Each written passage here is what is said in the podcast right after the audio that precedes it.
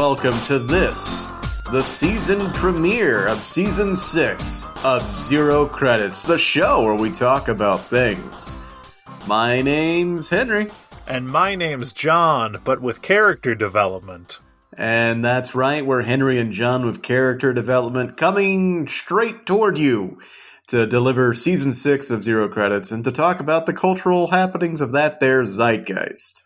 Yeah, and uh, what a what a zeitgeist it is. It's an interesting time to be paying as little attention to the news as I am. Yeah, similar to previous years when like some sort of story seems to be trying to envelop the entire globe with rapt attention. Uh, John and I find ourselves putting our heads back into the cultural sands and trying to pay as little attention to it as possible.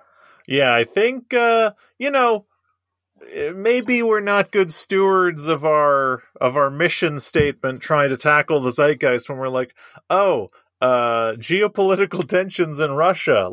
Let's talk about anything else." I, I always try to put in the little, little tiniest bit of a cat of the caveat of a caveat. I always try to put in the littlest bit of a caveat because I say we cover the cultural happenings of that there zeitgeist, and by cultural I usually mean pop culture. And war isn't very popular. War is uh, not very popular, and also there is no culture in Russia. That's not true. Russians have a delightful culture, and I look forward to joining them. Right. Um, so for those of you who don't know, uh, we're just going to put a little bit of a disclaimer at the top of this episode, at the top of this season, that we are not equipped in any way, shape, or form to talk about the geopolitical happenings of Russia and Ukraine and NATO and the UN. Uh, so we are going to do our probably the most responsible thing we've ever done on this podcast and not cover any of that. Yes, uh, I am not an expert in sanctions, and I don't think a podcast talking about sanctions would be particularly entertaining. I will say, though, uh, and, I think that this belief will hold true throughout the conflict in Ukraine. Uh, if it came down to it, I'm I'm gonna fight for the Russians. Hear me out. what? If I have to fight for somebody, I'm going to fight for the Russians because have you ever seen any video on the internet that comes out of Russia? It's some guy with a crew cut who says like dorky, dorky, dorky, and then does the most fucked up, destructive thing you've ever seen in your life. We would not win. Honestly, all of the videos I see coming out of Russia are just of people doing horrible things in cars uh, to traffic, but you know, rules and and other drivers. So all they would have to do is send like twenty drivers and, and cars to the U.S., and I think that would do us in. Yeah, I mean, there. I'm sure you can find a video out there out of Russia where someone's driving along the street. Their car gets hit by lightning. They get out of the car, climb on top of it, shoot into the car. It explodes. They're fine. Yeah, Russians are made of a different stuff, um, and I applaud them. Uh, It- but You gotta respect anyone who lives where life is cheap. that and historically, like nobody has really survived an invasion of Russia, like especially in those Russian winters. So, uh, like, I don't want to mess with them. Yeah, don't fuck with Russia is just generally words that I try to live by. Right. So let's move on from any any sort of discussion of that. And uh, John, we've got some some interaction from the fams. We have fam interaction? Very specifically, uh, the the our one of one of our biggest fams, uh, Jamie, Yes. who Oh, they are your family. yeah, who live texted me while listening to our our uh, 250th episode. Oh, I'm so excited to hear uh, user feedback. This is important for crafting stories and then going into our sprint cycle. Right. Uh, so randomly at 8:27 this morning, I got a text from Jamie, uh, my wife. Just said, no, don't do it.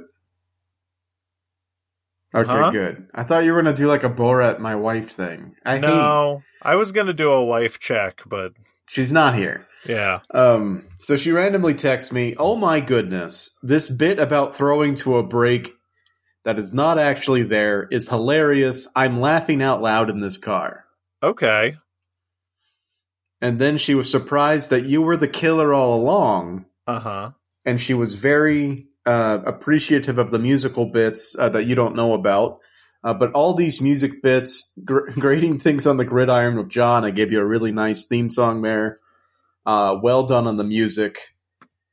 And then just before we hit record tonight, she said, Happy start of season six. Nice. What a supportive fam slash Yes. wife. So if you have not yet listened to episode 250 and you're you're listening just to the most recent episode, I implore you, pause the podcast. There's nothing nothing we're going to do tonight's going to top what we did last week. Just go listen to episode 250. Did a lot of work on some musical things. There was the whole there was this whole bit with like elevator music and like some really pumping jams, some generic sports theme for John's segment. It was very good, very fun, very funny. Go listen to that. Yeah, I uh this podcast sounds pretty good. From what I understand, half of the episodes uh aren't aren't as lovingly edited. Oh no, please. I do not mean to mis- mislead you, John. I put in special effort for episode 250. I do not normally put in that much attention to detail in the episodes. So I, I do not mean to mislead you. Now, of course, of of the of the fifty percent that aren't so good, some of them are weirdly. It's almost like the person editing them had like a weird break at work or is going through a manic episode and decided to put a lot of effort into it.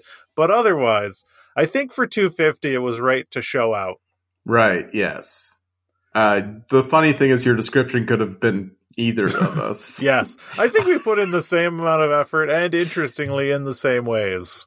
Right, yeah. We're either both having a weird break from work or both going through a weird manic phase where it's like we really need to pay attention to the things we care about right now and put in a lot of effort. And then that burns us out. So then we phone it in again. yeah, it's uh, it's a series of phoning it in and then uh, sweatily trying to Oh, uh, to lump attention on the things that we love. I hate when I go, I'm going through one of those sort of manicky th- phases and I'm just eliminating all background noise from both of our tracks. And it takes like twice as long because I'm like, hmm, I can still kind of hear that. like, Listen, effort. It always well, it doesn't always pay off, but it's always nice to put in effort. I know that when I'm going through one of those manic episodes, I like, you know, I'm editing the podcast. I'm really putting a lot of love and attention into it, and then I start thinking maybe I should replay System Shock 2 or or maybe I should learn music theory. I know that the manic episode is about to end. oh, yeah.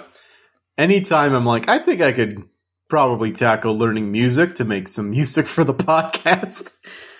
I, I know that I'm, uh, like the bubble kind of pops and it's like, oh, right. Yeah. You have to put in effort to learn music. It's not just something you can do.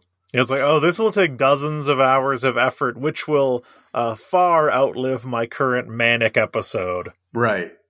Yeah. I remember a couple, couple of years ago, I was like, I'm going to learn the recorder. Nice. It's a good place with- to start. was even like looking on Amazon for like you know a little basic cheapy recorder to get, and was like hovering over the buy, the buy, the add to cart button, and before like and like right before I was click it, the bubble kind of popped, and was like, what am I doing? I'm not Yeah. gonna learn how to play the recorder. My uh my favorite one is when those don't go away in time for you to buy things. So I've bought things like um blowguns and like practice knife flipping knives. Oh, like I'm really going to learn how to flip knives. yeah, And you know, for what it's worth, I think I'm I think uh, that I am above average at flipping a knife, but not worth it. right. You should see me flip a knife though. I I I will ask you to demonstrate sometime. It's got to be a prop knife though. The weight's all wrong, can't be a real knife. Gotcha, I hear you. So if you have any prop knives hanging around, I don't. well, what a shame. Yeah. Well, John, did you hear? no. Uh, the Uh, queen- what, what, what did I not hear? Uh, the Queen has COVID. Oh no! Yeah, that's right. Is uh, let me ask you a question. I'm here to answer them. Now, I live in a household with uh, someone who is sympathetic to the plights of the royal family, so there's some things that I cannot say. Uh, but I will say this: she dead The Queen? is the okay. Hear me out. She hasn't been seen a lot. Um, She cut that cake, and it was a huge deal. uh, There was that um, cryptic interview where it said Queen says she can't move a lot these days. Um.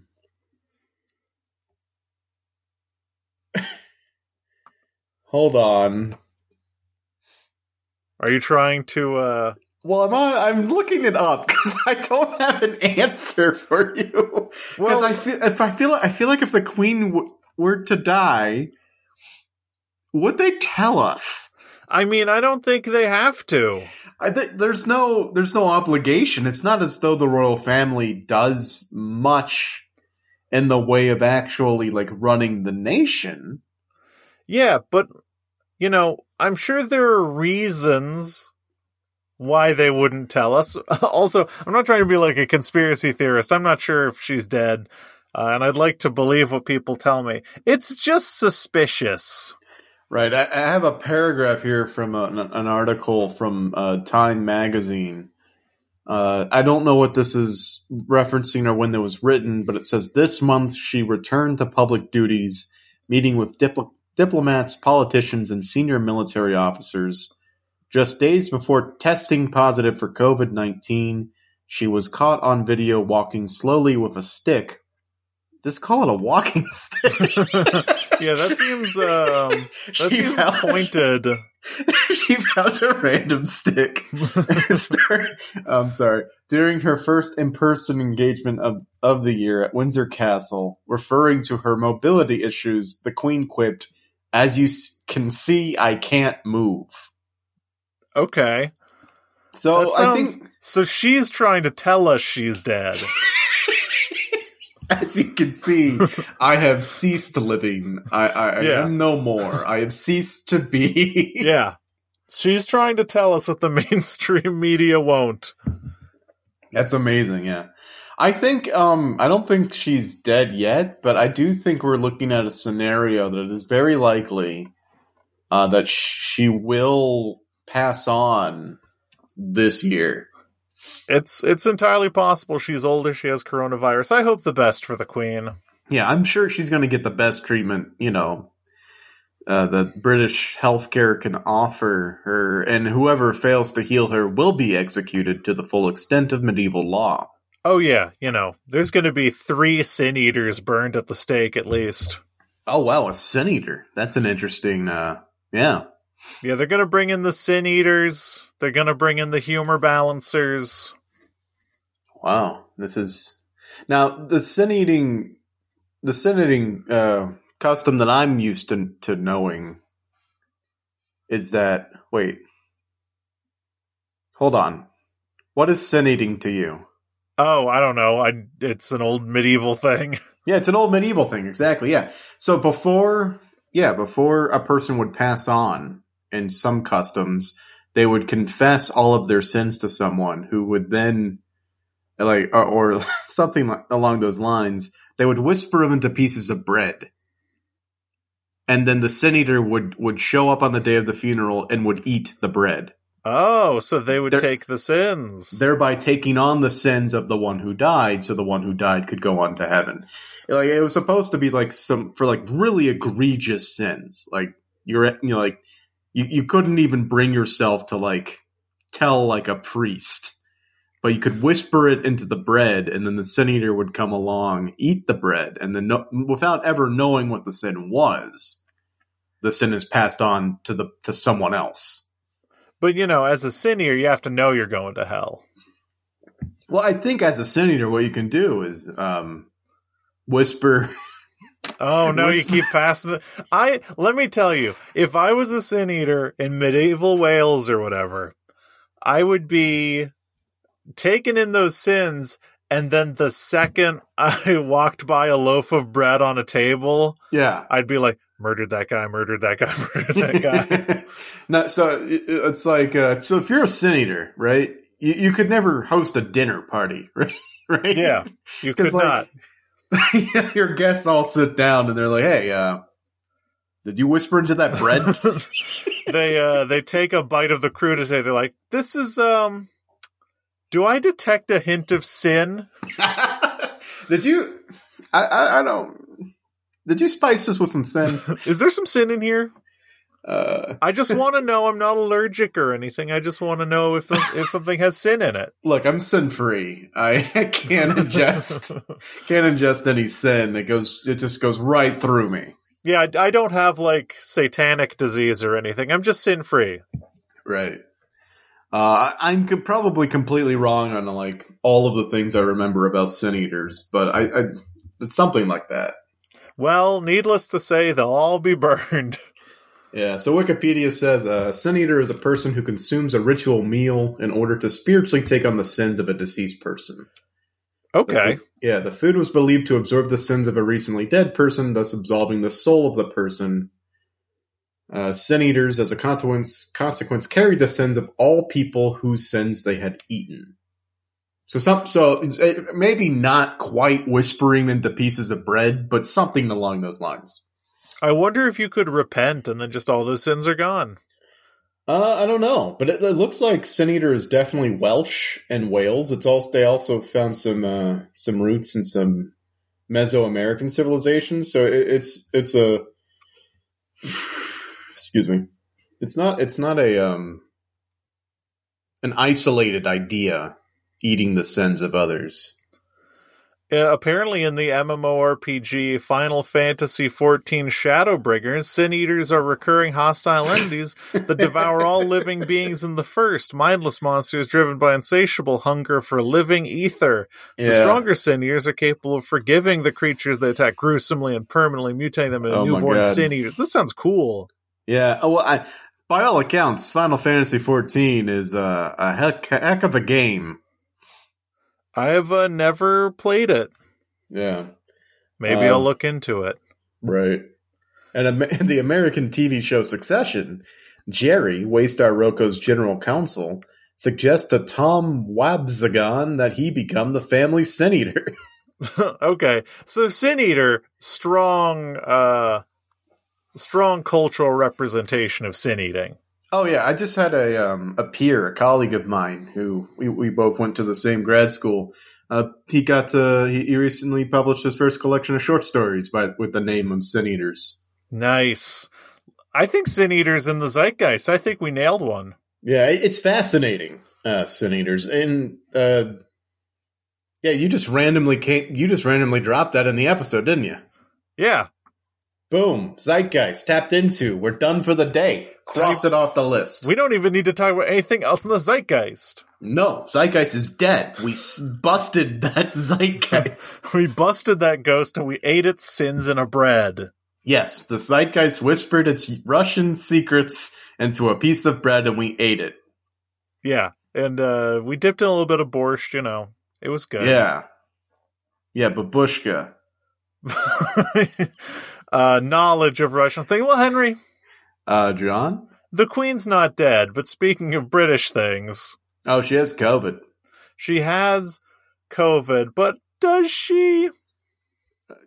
You think they're covering up that she's just really sick because of old age? No, I'm just saying, wouldn't it be convenient if she quote unquote died of COVID? Convenient for whom? The royals, Who's who's next in line? Because I know one of them died. Meghan Markle. That's not true.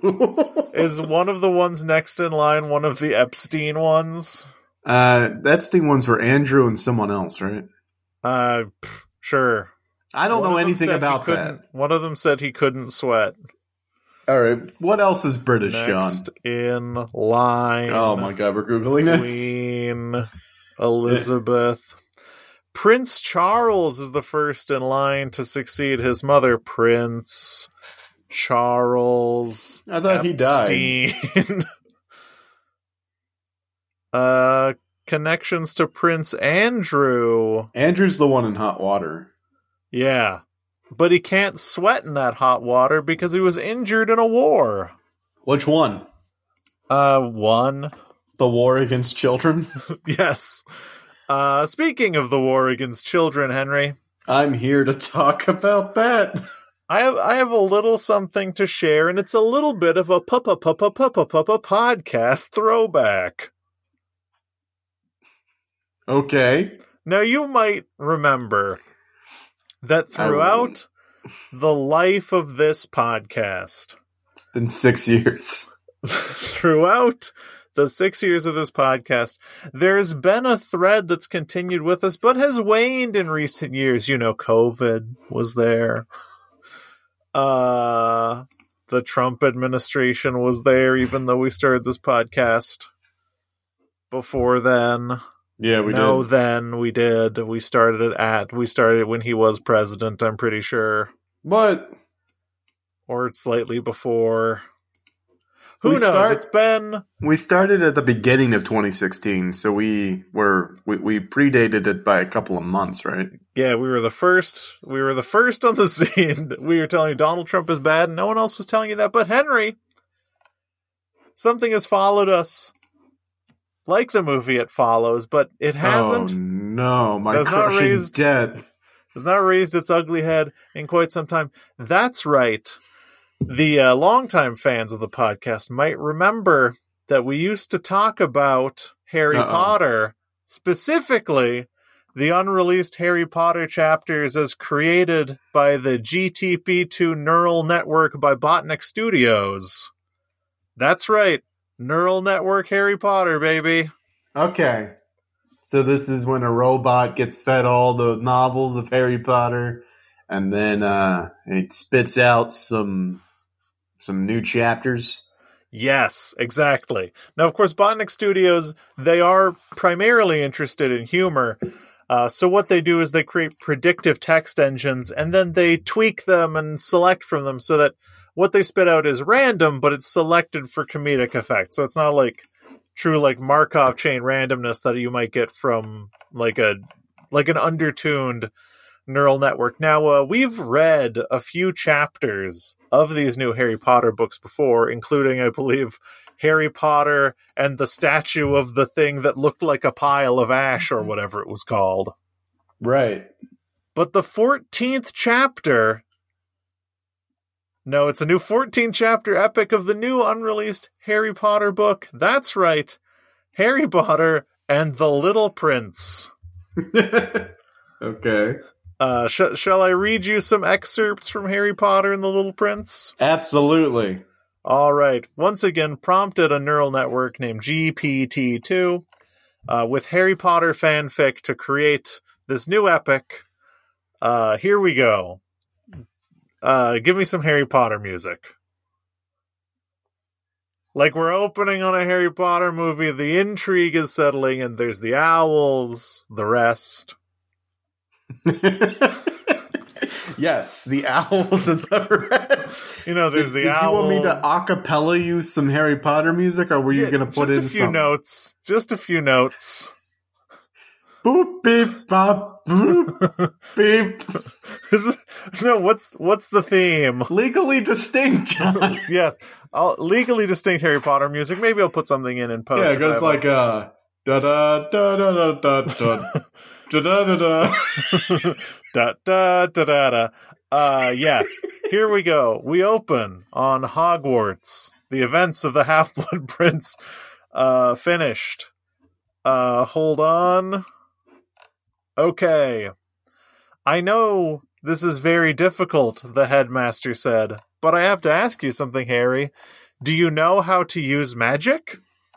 Harry's face was very red. He knew he wasn't supposed to answer this question, but he knew that he couldn't deny that he did. I am not a wizard, headmaster. I can neither fly nor do things. I am a human. Mm. Hmm, the headmaster smiled. Well, we won't know until tomorrow. Harry looked very frightened. Harry took out a scroll from his robes and said, In short, can't do any of that shit unless you have magic training. I can't give you a wand either. Oh, I know, Harry, the headmaster laughed. It's just a little too dangerous to do that. Harry felt his chest tighten in embarrassment. The headmaster laughed again and again and again. And so began Harry's first real year at Hogwarts and the year of him being killed. Oh no! It sounds like something has gone dramatically wrong in Harry's life. Um, this is this book takes place after the Half Blood Prince. Yes, and yet, and yet now Harry's first year of Hogwarts is beginning. Now his first real year. Now there is something that I would like to get to in these excerpts. It might be a bit of a journey. If something's boring, I'll skip past it. Okay. Uh, the smell of potions made Harry smile, as did the sound of magic. It was something that was on the list of things that he needed to prove on, to improve on, in order to be useful to himself. And it was in the potions class that Harry found the first lesson of the year. Ron had been talking about how his mother was a wonderful cook, and he thought that it might be useful for him to learn a few of her recipes. Ron had even asked for Harry to join him in the kitchen, it would be fun to try to make help him make some wonderful homemade potluck.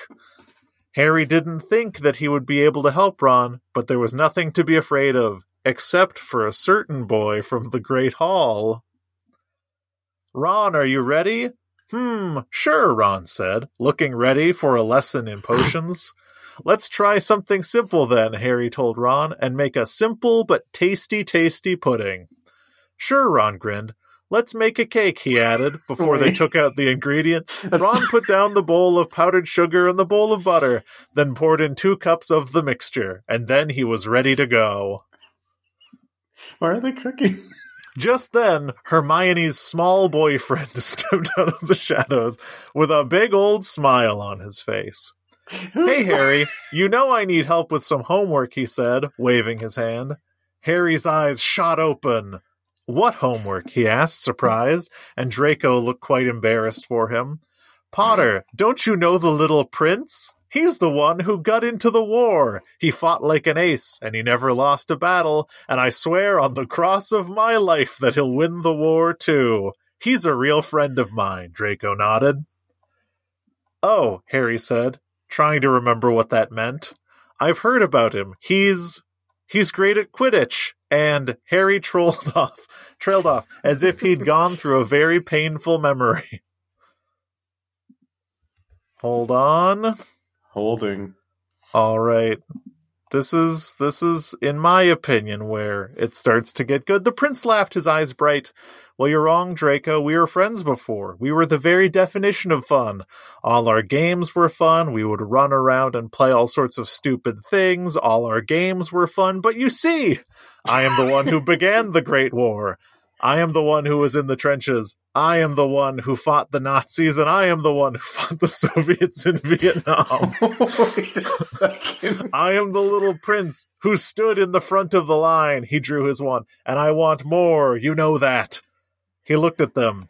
You think they love me because I'm so powerful. They love me because I am the only boy they're ever happy to see smiling, because when I'm not, they see a dark cloud of blood on the face of the earth. Jesus. The little prince is serious. Uh, Draco stared at the boy. I have never seen him. I have never been happy before. he whipped out his wand and he did what Draco's father had done so many times. he killed.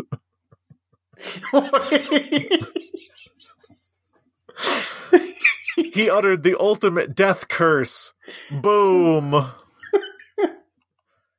The young the young prince died in a most gruesome manner, and when, the, when the flames burned his corpse away, he laid still, staring at a wall, dead and unawake. I can't tell who's talking. Ron stared in awe, looking through the flames that covered the young boy's corpse, and saw a smile spread across Draco's face. Oh God, he whispered, that was just so perfect. All right. Here's here's the part. Here's what everyone came for. The oh. little prince grinned at Ron with an air of Wait, what? How is he alive? You think so? Well, come on. It's a school day after all. Let's get this over with and quick.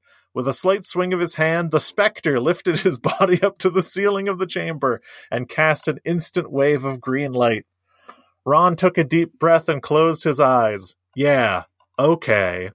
And as he swung his wand around, he began to sing the chant that he had practiced since he was little the Ron song. and what follows is the Ron song. Oh no. The boy who lives, the sun that sets, and the moon never shines. And every day he takes the moon, he will be the moon again. It's Ron, Ron, Ron Weasley. His eyes were red and burning like they'd never left the fire. His blood red hair shone like it burned up all the darkest night, and his voice was filled with rage and fear. But it wasn't just his voice was fierce, it was the whole of his soul. Ron was burning, his hands were filled with fire. Ron was boiling, Ron was boiling like the night. Oh I'm not the boy who lives. I'm not the one who was born. I'm the man that never leaves. I'm the man that never knows. My fire burns so fiercely. I am the Ron, Ron Weasley. This is the Ron that I love. What a catchy song. I'm personally a fan of I'm not the boy who lives, I'm not the boy who was born, I'm the man that never leaves. I'm the man that never leaves. Oh my gosh. Oh, I can only say that this is much better than the actual writing in Harry Potter. yes, it is significantly better. Once again, Hatsune Miku wrote that. And let me just uh, drop you a quick, just a quick image of the cover of uh, Harry Potter and the Little Prince. Okay. Just drop that in the chat. Hopefully it works. oh my god. Oh, what? Is that? a microphone? they, uh, yes. Jesus Christ. what can I say? It's the Ron song. Well, I gotta save that for the Photoshop. oh my god. I have to imagine that ominous, seemingly armored figure in the background is the little prince. I guess. if you squint. oh my oh, I my head hurts from laughing. That is uh I don't know if we'll ever see another chapter of Botnik Studios Harry Potter, but I, Oh. I appreciate that one. What did they feed it to get the Great War, Nazis, and Soviets in Vietnam? So, from my understanding, so since it's a predictive text engine, they'll feed it things, and then like they'll pick whatever the funniest next word is. Yeah, So, uh, you know, there's some human intervention. right, for sure. And yeah, no, I'm looking at a picture of their voice box thing um, that shows the predictive text. That that's really cool. Yeah, it's uh, amazing what technology can do. Can this like help the human race or actually like predict things? Probably not. Machine learning's kind of a shell game, but it can Yeah. make the Ron song. Yeah, and, and in that way, it is helping humanity. Yeah, we need to know he is the man that never leaves. He is the man that never knew. Yeah, it's fascinating if you go to the Botnik's site, um, because they themselves describe themselves as a machine entertainment company run by comedy writers. We use computers to remix text, so they're not trying to push this this technology off as like an advancement. They're just like, no, no, no, no. We're here to entertain. Um, I, Yeah, it's just a simple neural network uh, helmed by comedians. which honestly, that's how technology should be. You know, advanced by comedians looking to entertain people because they're not going to do anything evil with that technology. Yeah, imagine how much better medicine would be. It would be so much funnier. so much funnier.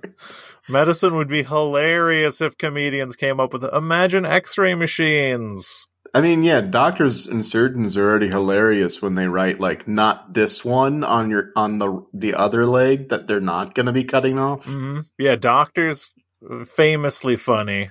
Hilarious. Huge senses of humor. They love when you come in with your own material. Oh yeah. Well, you know, assuming you've been vetted and you went through the process, you can't just show up in any hospital and expect to bust a tight five and get respect from the doctors. You got to be out there night after night at minute clinics, at ERs. You're going to be working the material. Right. They're so they're just as gatekeeping as actual comedy. Got it. Yeah, no, you have to earn it, but once you're in the inner circle, they'll protect you. From if there are any allegations, Oh, yeah. Okay. you know, malpractice. Right. Yeah, no, they, no one wants to see your surgeon get digitally replaced by Tig Notaro after the surgery is done. Yeah, really.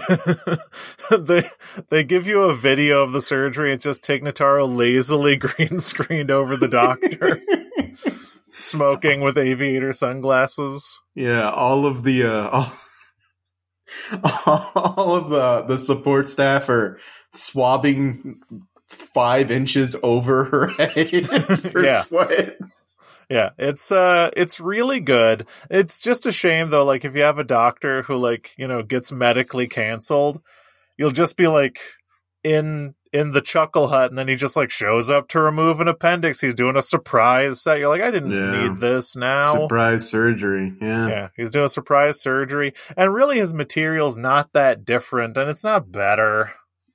Honestly, yeah, he just gets up up there and he just rants about like medical practices today, and it's like he can't even do surgery anymore. You can't even do surgery more. They're trying to shut us down. Right, and then he gets. I can't even do surgery on a college campus anymore. Yeah, yeah, he gets canceled, and then it turns out like uh, the American Medical Medical Association like just announced that he's going to have four more surgeries coming up this year. Yeah, listen, I'm just saying uh, medical cancel culture, meta cancel culture is a myth. Yeah. I saw Armie Hammer in a movie and got confused. Cannibal Hammer? Yeah. I saw I saw wannabe cannibal Armie Hammer alleged in a uh, in a movie and got just bewildered. One because I didn't recognize him, and then two when I did recognize him, I thought I thought, wait, didn't he get canceled? Yeah, I uh listen, I don't the only thing I know about Armie Hammer was he a creep He allegedly? so according, I mean, I want to- get eaten, so I want to make sure we get this right. Allegedly. According to one or two women he was seeing, um, they re- divulged some secrets that he revealed to them that he fantasized about eating their flesh. Uh-huh. I mean, I don't listen. Whatever like if you got whatever- consent, you do you. whatever right? people are into.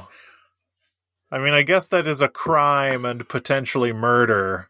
You got to go to one of those places where cannibalism isn't illegal because there are there are a few places where cannibalism is not illegal, but how you get the human meat is illegal. So you got to Yeah. go to one of those gray area places and also what the fuck?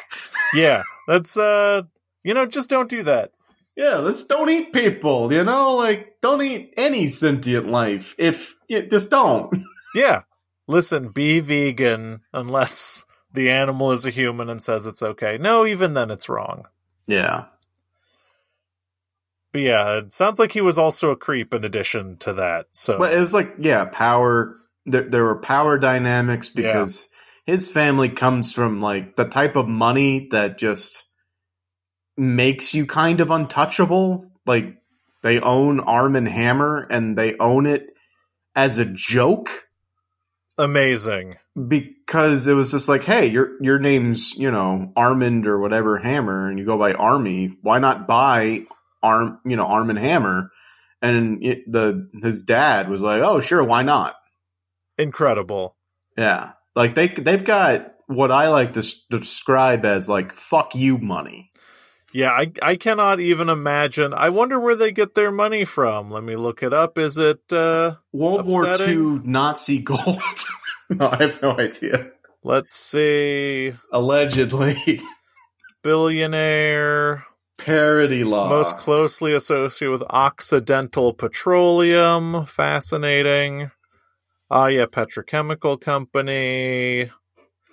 Controversies. Business in Libya. Oleum. Sp- oh, there's. Holy shit. Hold on.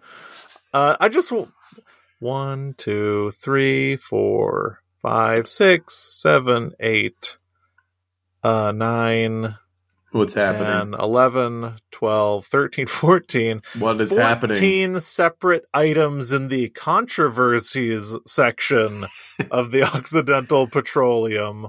Interesting. Uh, known for his art collection and close ties to the Soviet Union, well based.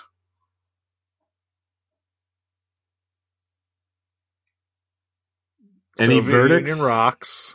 Any final verdicts on if their money is good or not? Oh, it comes from oil. No. Okay. Well, there you have it. You have it right there. Also, you know, Arm- Armie Hammer just has one of those like rich people faces. Oh yeah, he he's like platinum spoon in the mouth, rich. Never Oh, known yeah, a day of work. and emotional abuse. Yikes! Yeah, like he's so far removed from like people. You know, he's like the rich son in a in a soap opera that's like depraved a little bit. You know. Yeah, he is uh not a big fan. Yeah, I need to he's stop. Apparently, his family collects a, a lot of art, which is an evil thing to do anyway. right. Yeah, yeah. He's the extreme version of that guy from uh, Fifty Shades of Grey. Oh, um, Armand Gray. Like, yeah, if like if Armand Gray wasn't just into like what basically sort of equated to like, you know, dip your toe into BDSM kink.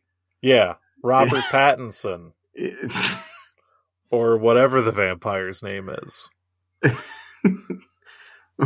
Isn't that wasn't Fifty Shades of Grey originally Twilight? yeah, it was a- okay. yeah, it was a Twilight fan fiction retooled to be its own original thing, and uh, made a billion dollars. So we can't really make fun of it because it was successful. Yeah, we Um, can't make fun of anything successful. So I take back when I made fun of Occidental Petroleum. I don't. But uh, how dare you bring Batman into this? Wait, what? Oh, yes. Robert Paulson. let me no. let me tell you, What's up? Paul Dano. Yeah, Riddler. I've seen some headlines It's like Paul Dano couldn't sleep for three nights after portraying terrifying Riddler. Which number one, like, it's The Riddler. comic book movie journalism is in the Yeah. toilet of the toilet of the toilet. They- they're recycling the news story from when Heath Ledger played the Joker, but the Riddler isn't. But they've done that for every.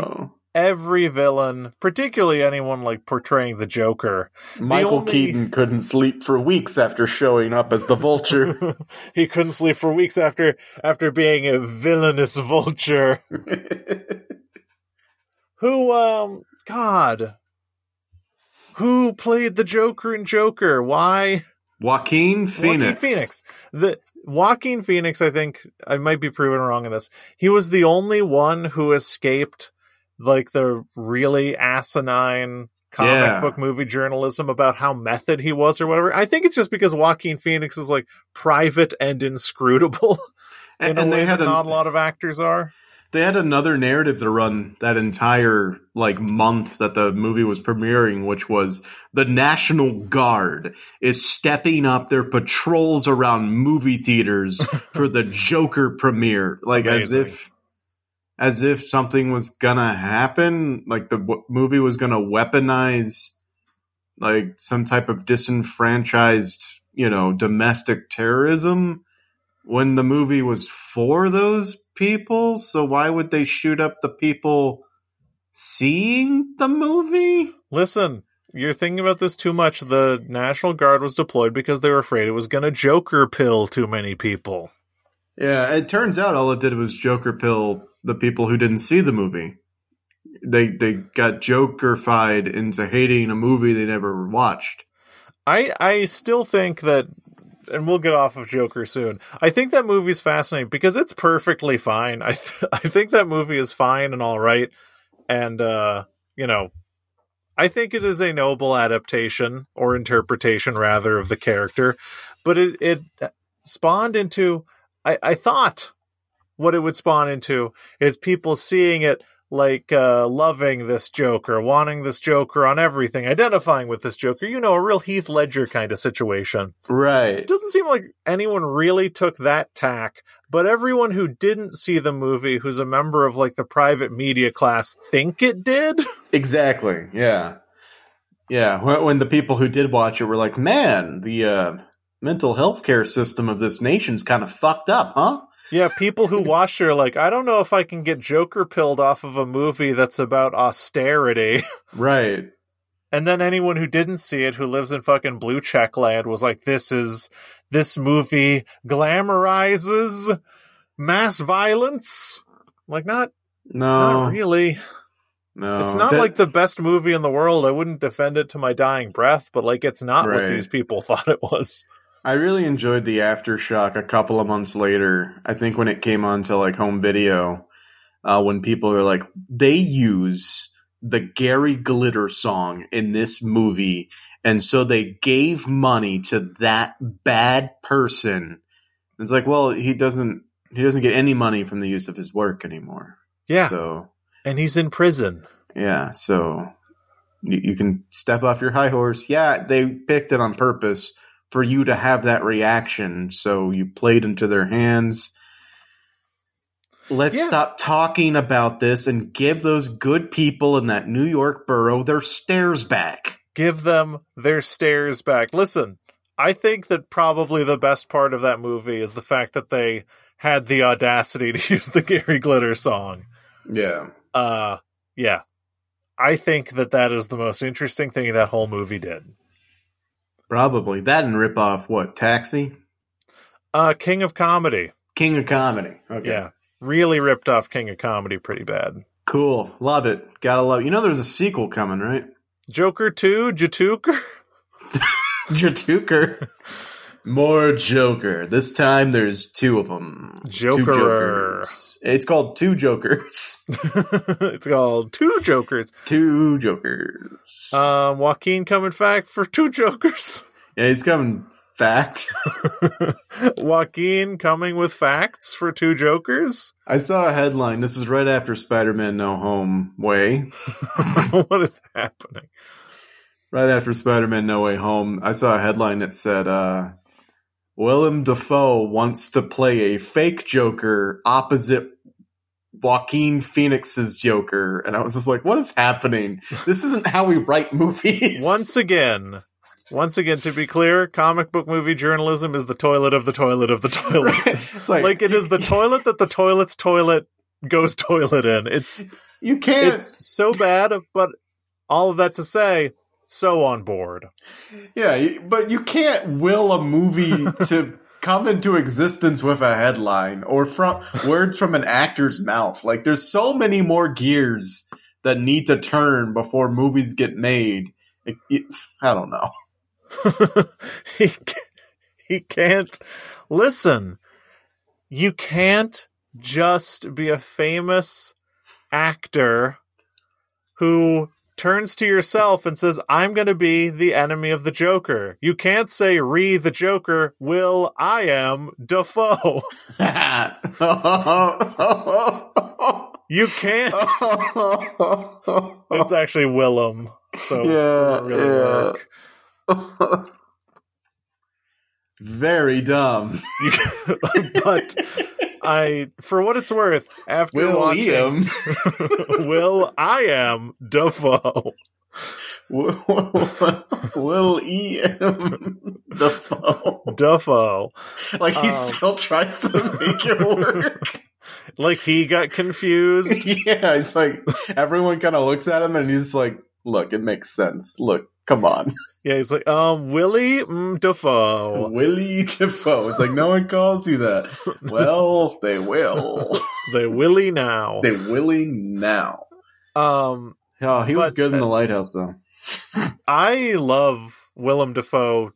probably like favorite actor period.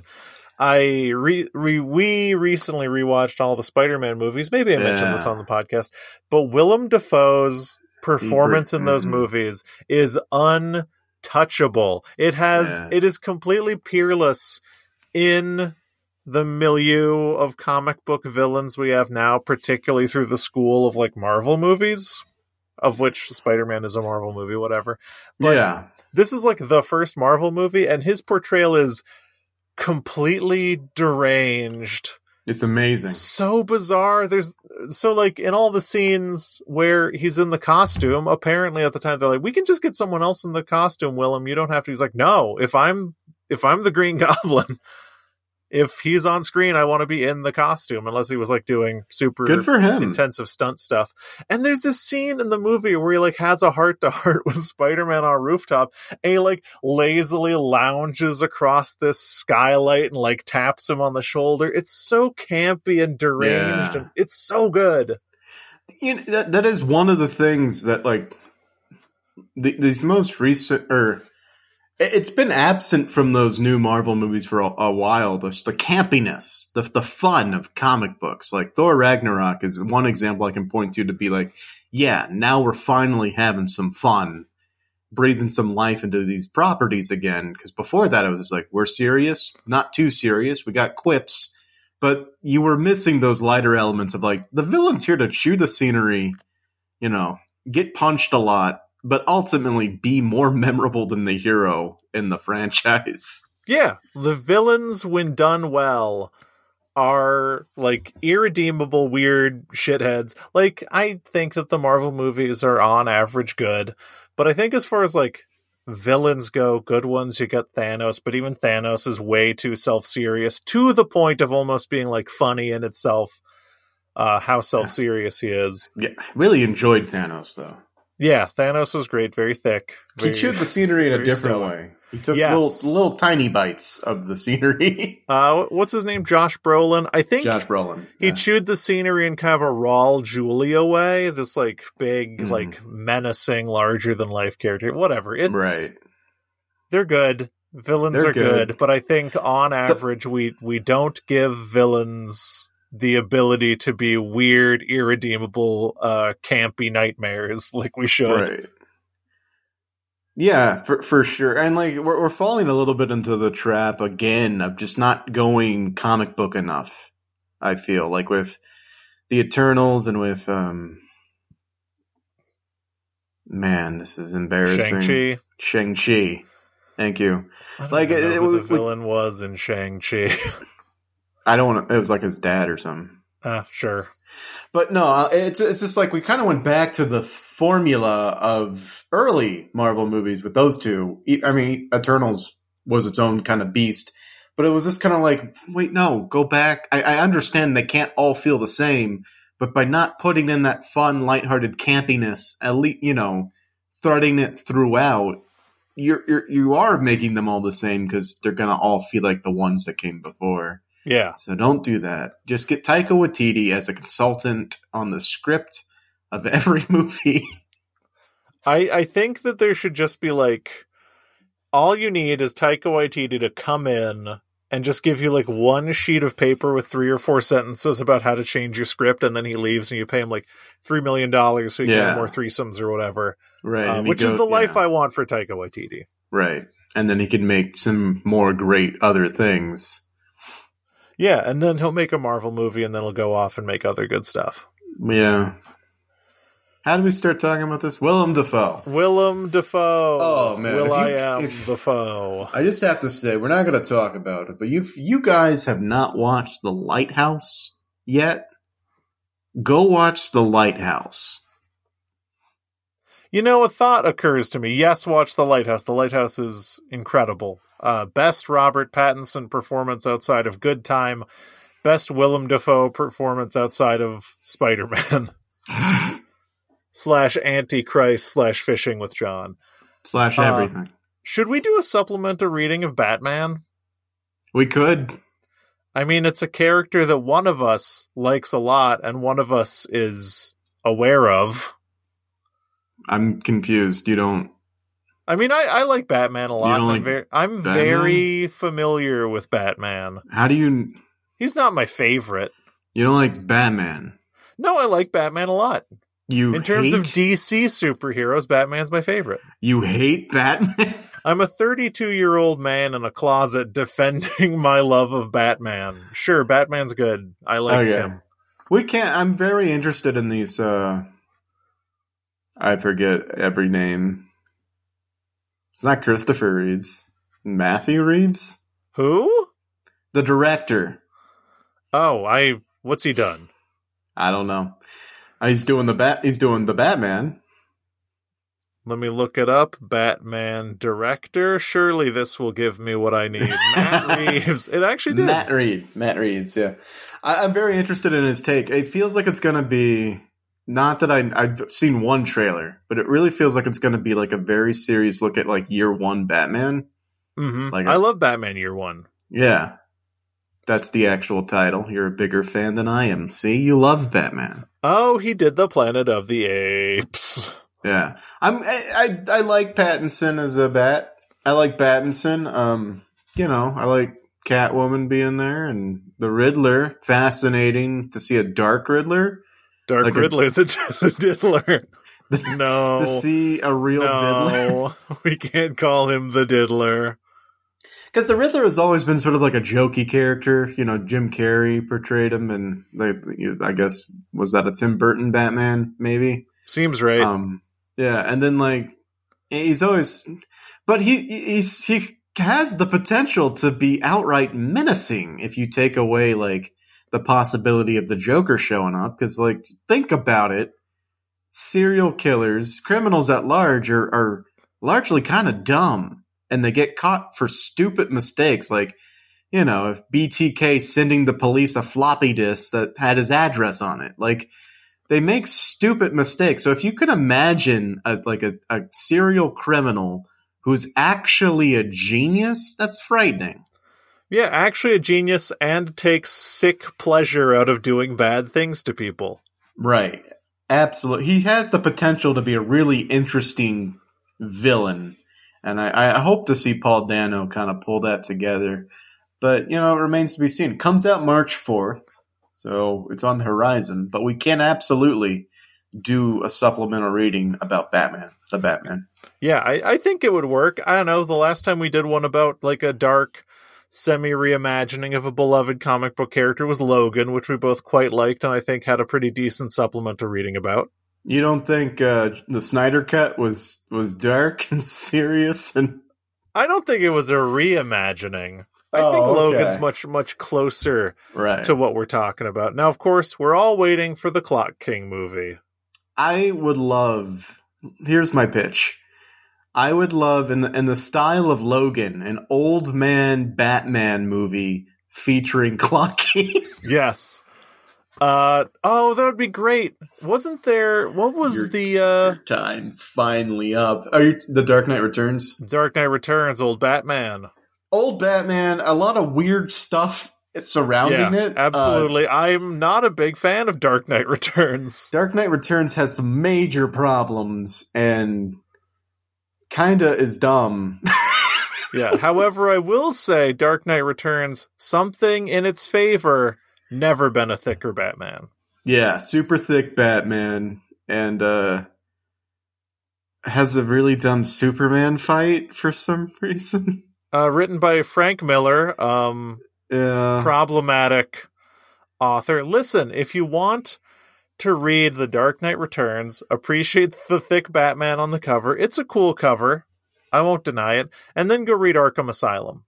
I much rather I much like the uh Bat the Bruce Wayne from Batman Beyond a lot better than Bat the Dark Knight Returns old Batman.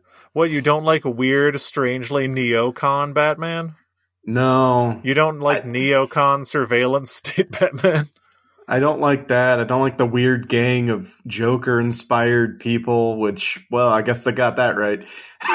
yeah, actually nailed it. Yeah, um, but it does have one of the best conversations between the Joker and Batman. Like weirdly their confrontation is, is like one of the better ones. But that's the only redeeming thing in what was a two part animated special by an animation studio desperately trying to cling on to doing more animated comic book specials. I I'm excited to talk about the Batman. Yeah. Whether it be a supplemental reading of this new Batman movie, if we want to pay money and potentially get COVID to see it. Uh, John, I, I have some news for you. The Alamo Draft House season pass is back on. Oh my god, I'm being charged again. No, no, no. You have to opt back into it. Oh, hell yeah. but it's back in our in our market at least. Um, so you we would still be paying money, but we would be paying less if we saw more movies. We would still be paying money and still potentially getting COVID, but I've missed the season pass badly. yeah, no, it's it's funny because we were uh, we we went to see Death on the Nile on a whim this past week, and like there were so many trailers that were like, oh man,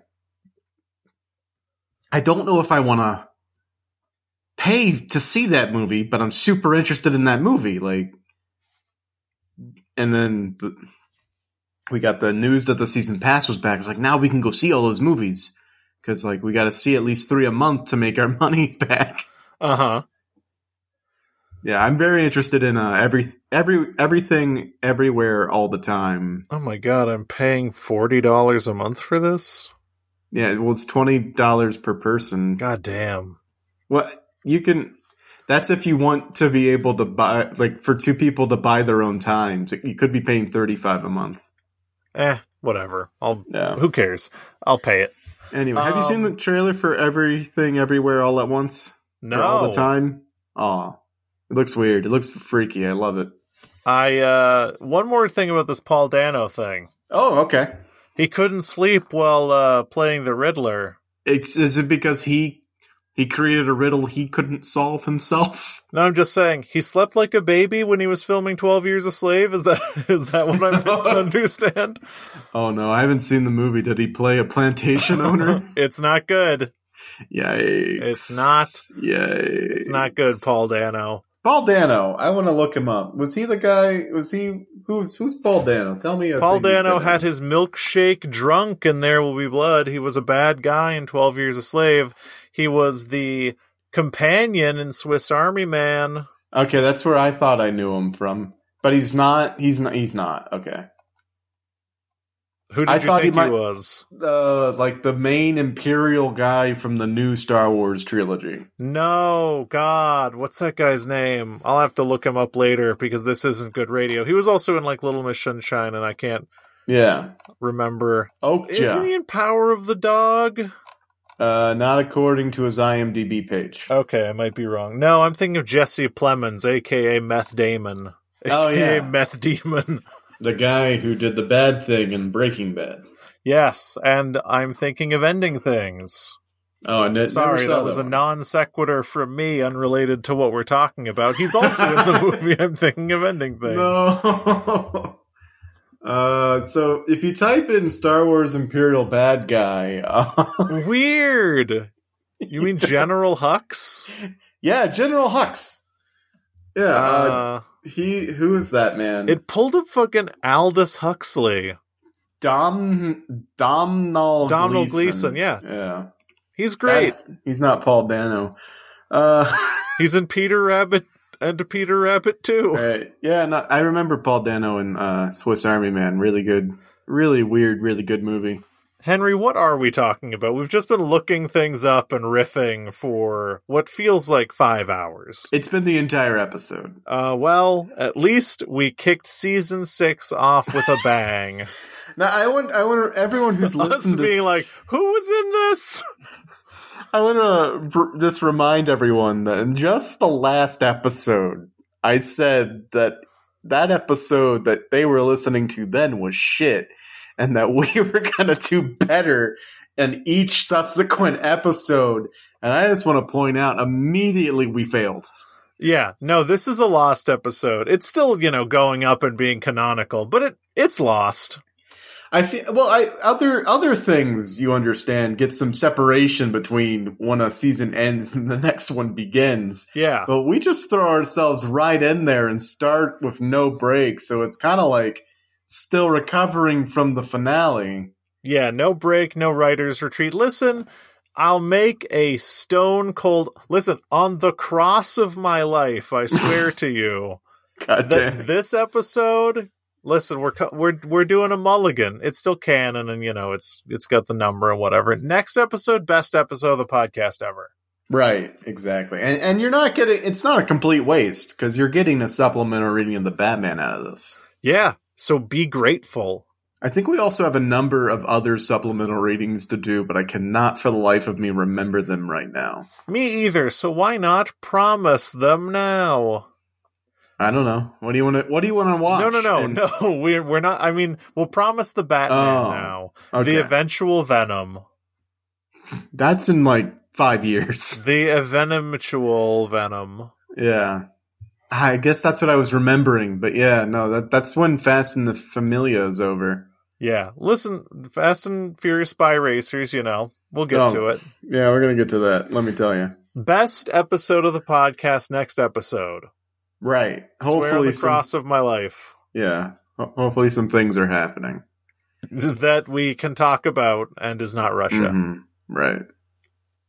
Good week for video games. Is it? Uh, Horizon Forbidden West came out. That's all Sure. I know. It's Yeah. a good week for video games for me in that I've been playing Disco Elysium: The Final Cut. Hell yeah. That game's so fucking good.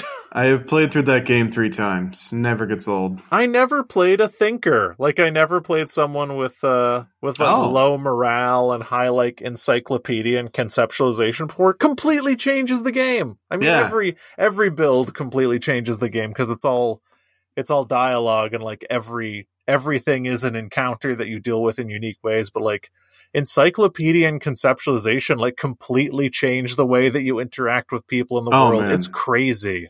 I, I want to do a playthrough with Encyclopedia as my highest trait just to get all the fucking lore. All of the lore was hidden behind Encyclopedia. The first time I played it, I played as a physical guy, and let me tell you, I had no understanding of that world whatsoever. So in my most recent playthrough, I did physical guy and then took a, f- a couple of dips into encyclopedia just to not miss some stuff. But I found like so many cool things, understood the world a whole of a lot better, and even solved like one of the bigger mysteries that I completely didn't solve the first time. And it was just like, oh my god, this world is gonna be, is so cool. I can't wait for them to explore it further in a sequel.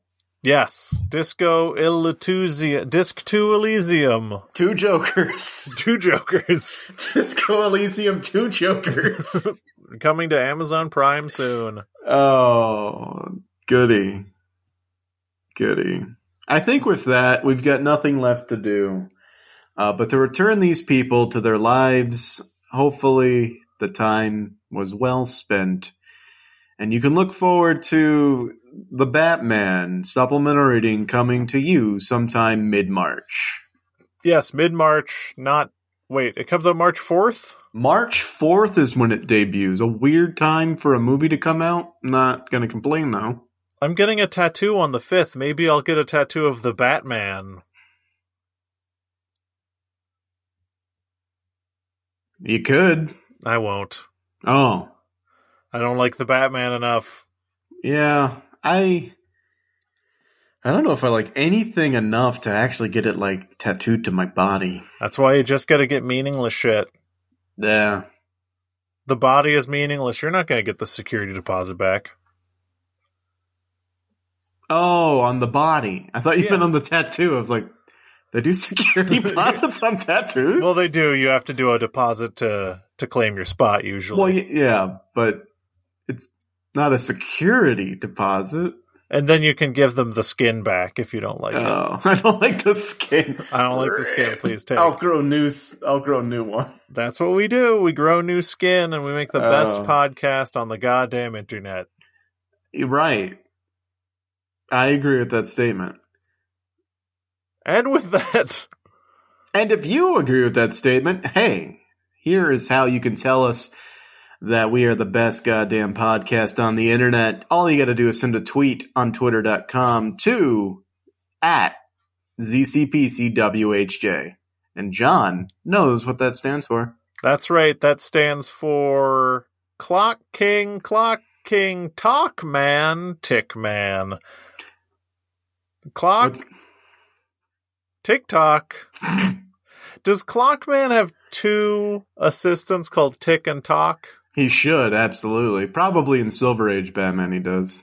And if you want to send us your favorite Batman villain, mine's Calendar Man. Kind of a time thing thing going on here. Uh, you can send us that longer diatribe as an email to email at zerocredits.net. And I'm ass- I've been assured that John is up on our domain fees. Uh, we're also on Spotify, Podchaser, Good Pods, Podcast Addict, all of your pod scraper applications. If you could do us a favor and leave us a rating and a review on whatever your app of choice is, uh, we would greatly appreciate it, and we wouldn't have to become the Joker. I'm going to become the Joker if you don't rate and review our podcast. But the most important thing you can do is just tell a friend to listen to the podcast. We do cool things every week. Mine is this week. Don't tell them to listen to this episode unless they want to. Uh, but we would greatly appreciate if you told anyone that our podcast is listenable most of the time. Because if you tell a friend, they might tell someone else, and then hey, what do you know? We got three people listening. That's all we need to be free from this thing. Word of the mouth is the only way we can survive. You know who my favorite Batman villain is? Tell me. Jeffrey Epstein.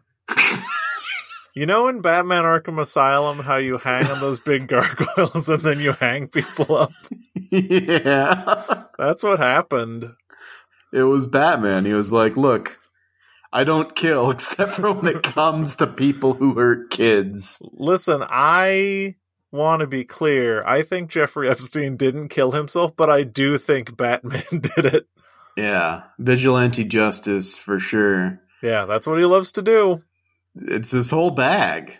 Yeah, it's his, It's his whole bat bag. it's his whole bag, man. oh no.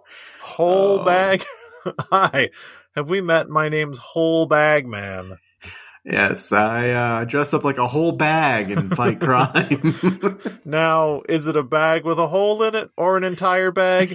It's an entire bag. And from everyone here at the Zero Credits Entire Bag, we would like to wish you a happy week. Goodbye, everybody, and good luck. Good bag.